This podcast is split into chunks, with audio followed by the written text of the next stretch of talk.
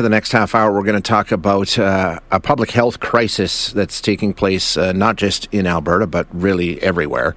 Uh, and it's not COVID, but it's one that's continued right through the pandemic and has only gotten worse. And uh, we talk about it all the time, and we talk about stopping this, and we talk about making this better and saving lives, and we don't. We don't. We just uh, continue to do things that clearly don't work. Uh, we can look at the evidence and say whatever we've been doing thus far has failed and failed miserably. Um, but can we stop it? We're talking about the opiate crisis. It's ravaging Alberta once again. Uh, deaths every day. Uh, so what we're going to do here is, first of all, we're going to get an on-the-ground, behind-the-scenes report on what's really happening in Alberta hospitals right now when it comes to the opioid epidemic the crisis, the overdoses, the deaths. We're going to chat with Dr. Shazma Mithani, who is an ER doc at the Royal Alex Hospital in Edmonton. Uh, doc, thanks for your time once again this morning. Appreciate it.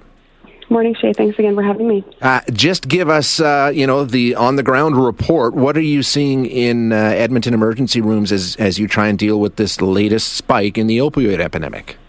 Well, you know, I think that you hit the nail on the head by calling this a public health crisis because I think that that will give um, your listeners and Albertans an idea of, of the magnitude um, of the impact that this that this crisis has. Uh, if we think about a public health crisis, we think the first thing we think of is COVID, and you kind of clarified this isn't COVID. Um, but it's there are a number of people that are coming in every single day, a number of people that are dying every single day from opioid poisonings, and it's not being talked about enough, unfortunately. And um, most people are not aware of, of the fact that uh, this is happening and this is exceeding the deaths related to COVID, sure. uh, both last year and this year. And so, in the department, I mean, there there have been shifts um, regularly, like every day, where we have person after person after person who is coming in being poisoned with opioids and needing to be um, actively resuscitated, given naloxone, um, and and have their lives saved, or sometimes, unfortunately, not. Now, the numbers that we get from the government, uh, the la- the latest update we got, I think it ends uh, April, I believe, was the last numbers we've got. So we have a bit of a black hole there. Maybe you can fill that in for us. We know it's continued to tick up throughout the pandemic. Is that continuing into this summer? Are you continuing to see more and more cases as we go along here? Absolutely. So I can tell you anecdotally, I mean, because we don't have the data, which yeah. is very unfortunate, we need to have monthly data. We need to have more regular data so we can react more appropriately. Um, because we don't have that, I can just tell you anecdotally that 100% I can see that the, the cases of uh, opioid poisonings are just continuing to rise. Um, I was actually involved in a community naloxone training session in my community league yesterday, and um, there was a nurse from Streetworks who was just kind of telling us about what he was seeing. And he he talked about how just he's seeing hundreds and hundreds and hundreds of overdoses uh, just in the community on the streets that don't even make it to hospital uh, that we're seeing all the time. And so those numbers that we're talking about, the numbers of presentations, are, are skewed by the fact that we're only going to see people who call EMS yep. and who end up in hospitals. When they end up in hospital, what? Uh, just walk us through it. When you have one of these overdoses show up, what's the procedure, and you know how dire can it be?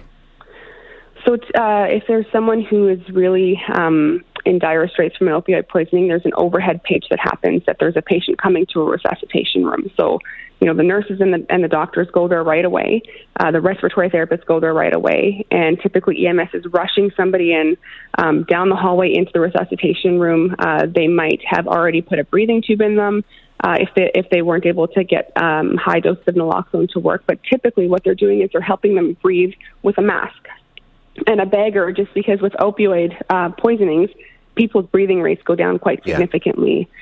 And so, um, you know, it's it's a very uh, chaotic and rushed situation when someone is almost dying here. And so then the first thing we do is we get just get an IV if they don't have an IV, and just try to give them as much naloxone as possible. Unfortunately, what we're seeing now uh, with the increase in potency and the unsafe supply uh, that's on the streets right now, uh, these patients are needing uh, just much, much higher doses of naloxone than what we're used to. And um, oftentimes that means that they're having to stay in hospital for quite longer on, on naloxone infusions or drips as well. I know last night you held a community session where you were training people on naloxone. Um, obviously, that, like you're saying, that's your course of treatment. That's what can save lives here, right? One, so there are lots of options for treatment, but in, in, in an immediate yeah. setting, when someone has overdosed, naloxone will save your life. Naloxone will save their lives, and so um, I w- what I was hoping to do was really just increase community awareness. We had over 50 people come out and take home naloxone kits, learn how to use them, have the opportunity to ask questions, have the opportunity to practice on mannequins or on models as well. And um, I really hope that other community leagues and communities will will do this so that everybody in the city is trained on how to use this. I mean, we have to remember this is not just a quote unquote inner city problem. This is about half of overdoses happen in the core of the city, but the other half happen in the rest of the city. Um, sometimes in homes. You could have somebody living right next door to you who um, is um, has the potential of dying from an opioid poisoning, and so if you're equipped and know how to use an naloxone kit and have one with you, you could definitely save somebody's life. Do you have a chance to talk to these patients, the ones that you save anyway, afterwards, and find out what happened? I mean, we know for people who involved in active addiction, um, part of the trap that they're in is it constantly takes more, so they'll be upping their dose.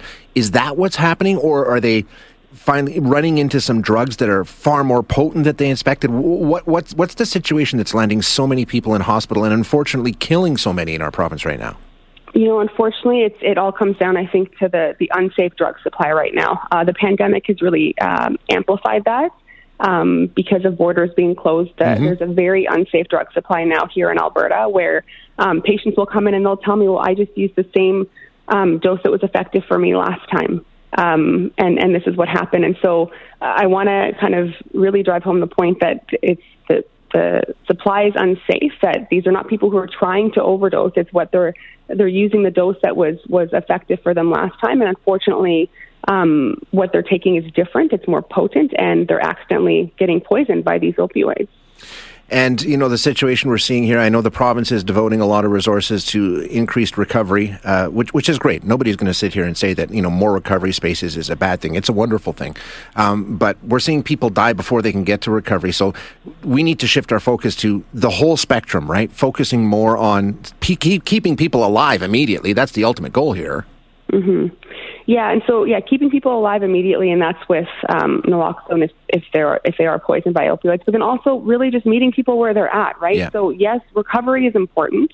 Um, I'm not going to argue against that. Recovery takes a long time to ramp up in terms of um, the amount of beds that are available but also um, with opioids in particular, uh, abstinence uh, from opioids has an extremely high risk of death uh, when people relapse, right? Yeah, because yeah. they will just go back the to the dose that gone. was effective. Exactly, the tolerance is gone. What we do need to do is just increase um, the things that we know that work in the immediate term, and so those are things like harm reduction services, so like supervised consumption sites, and things like opiate agonist therapy, like um, uh, Suboxone and, and um, methadone uh, for patients who are who are uh, wanting to transition to, to that form of um, of management. Yeah, exactly. We need to throw everything we have at it. Doc, I always appreciate the updates and the insight. Uh, thank you so much for joining us again today. Thank you again for having me. You bet. That's Dr. Shazma Mithani, who is an ER doctor at the Royal Alex in Edmonton, just telling us a bit about what it's like in the emergency room right now as they deal with this latest uh, spike in the opioid epidemic. And you know, as as we were talking about, nobody is going to sit here and say that the province devoting more resources to recovery is a bad thing. It's not. It's a wonderful thing. It is a great thing. It's something that should be applauded. But it's only half of the equation, as we heard from Dr. Mithani. Uh, and we're going to chat with another doc who is the uh, clinical assistant professor at departments of psychiatry and surgery at the University of Calgary. Uh, he's an addictions medication specialist, uh, and find out. We've talked to him before. The the full spectrum approach is what's needed here. You, you can't focus on recovery without focusing on keep people alive to get into recovery. So we're going to have that chat with Dr. Rob Tanguay when we come back after.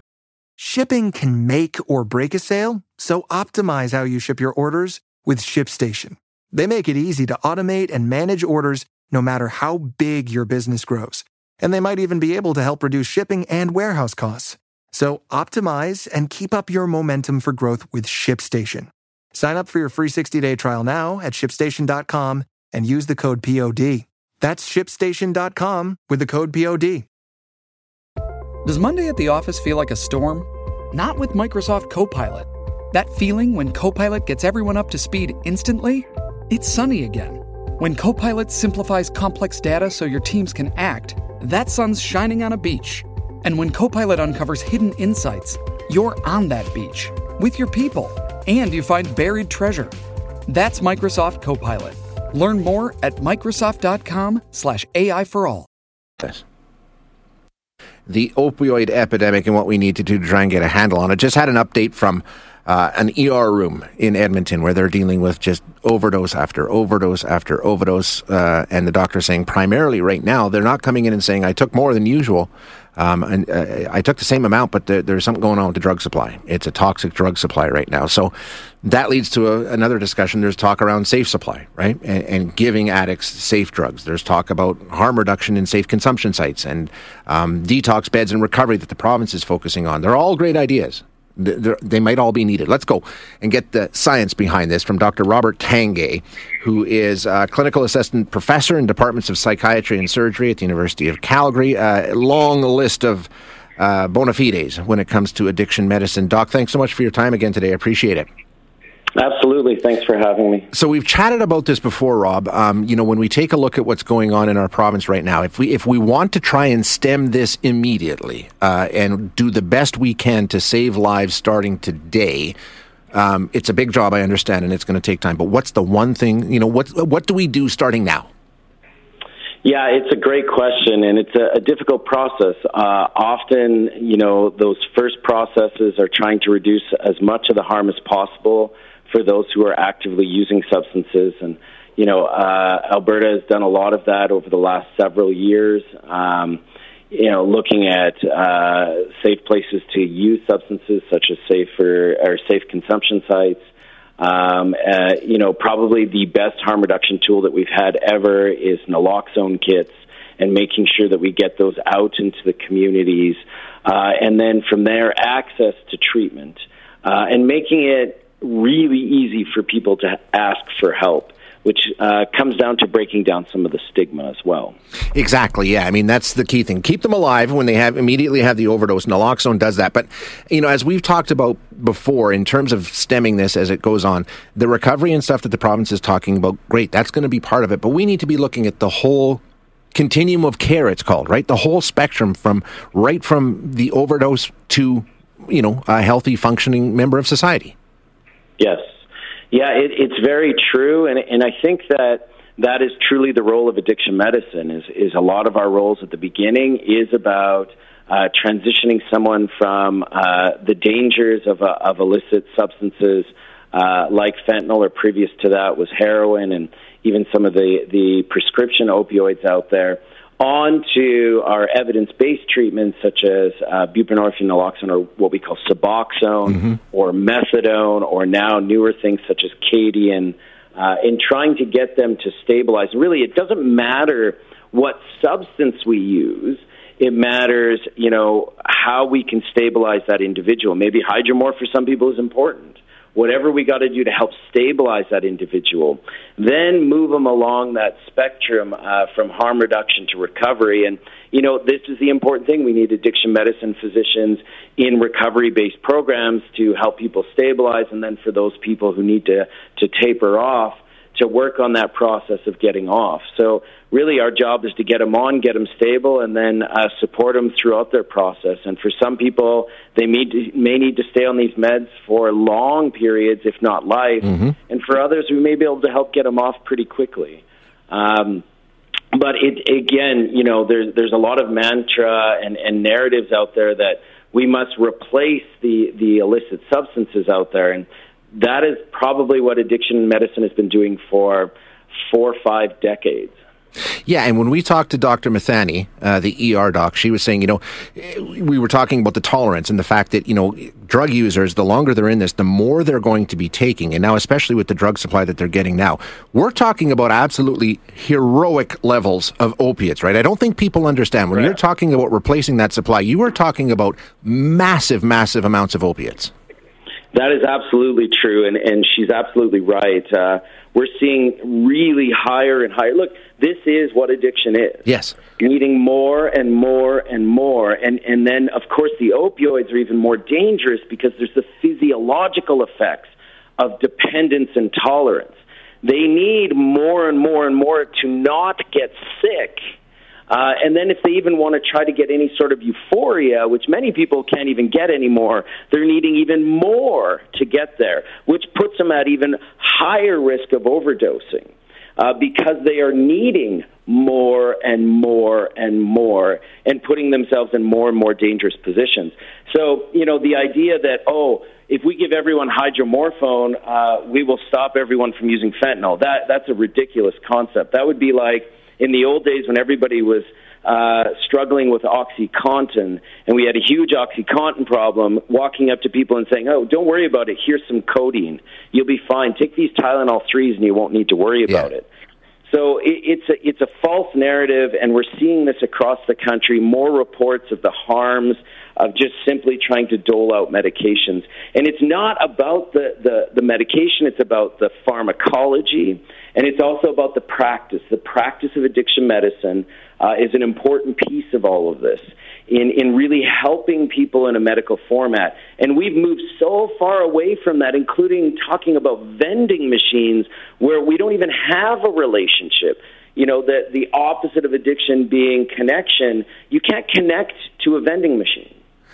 But Doc, you mentioned something that's important, I think, there. When we talk about this, you know, for somebody in your field, those are just facts. That's just science. You know, we, we, we know what we can do. Um, but there's a lot of people saying you're just going to throw massive amounts of safe opiates at somebody. That's absolutely crazy. That's the worst thing you can do. We have to face some hard truths here and some realities, right? And say, this is the situation that we're in. This is what will work. Set the ideology aside and let's just do what we know can save lives.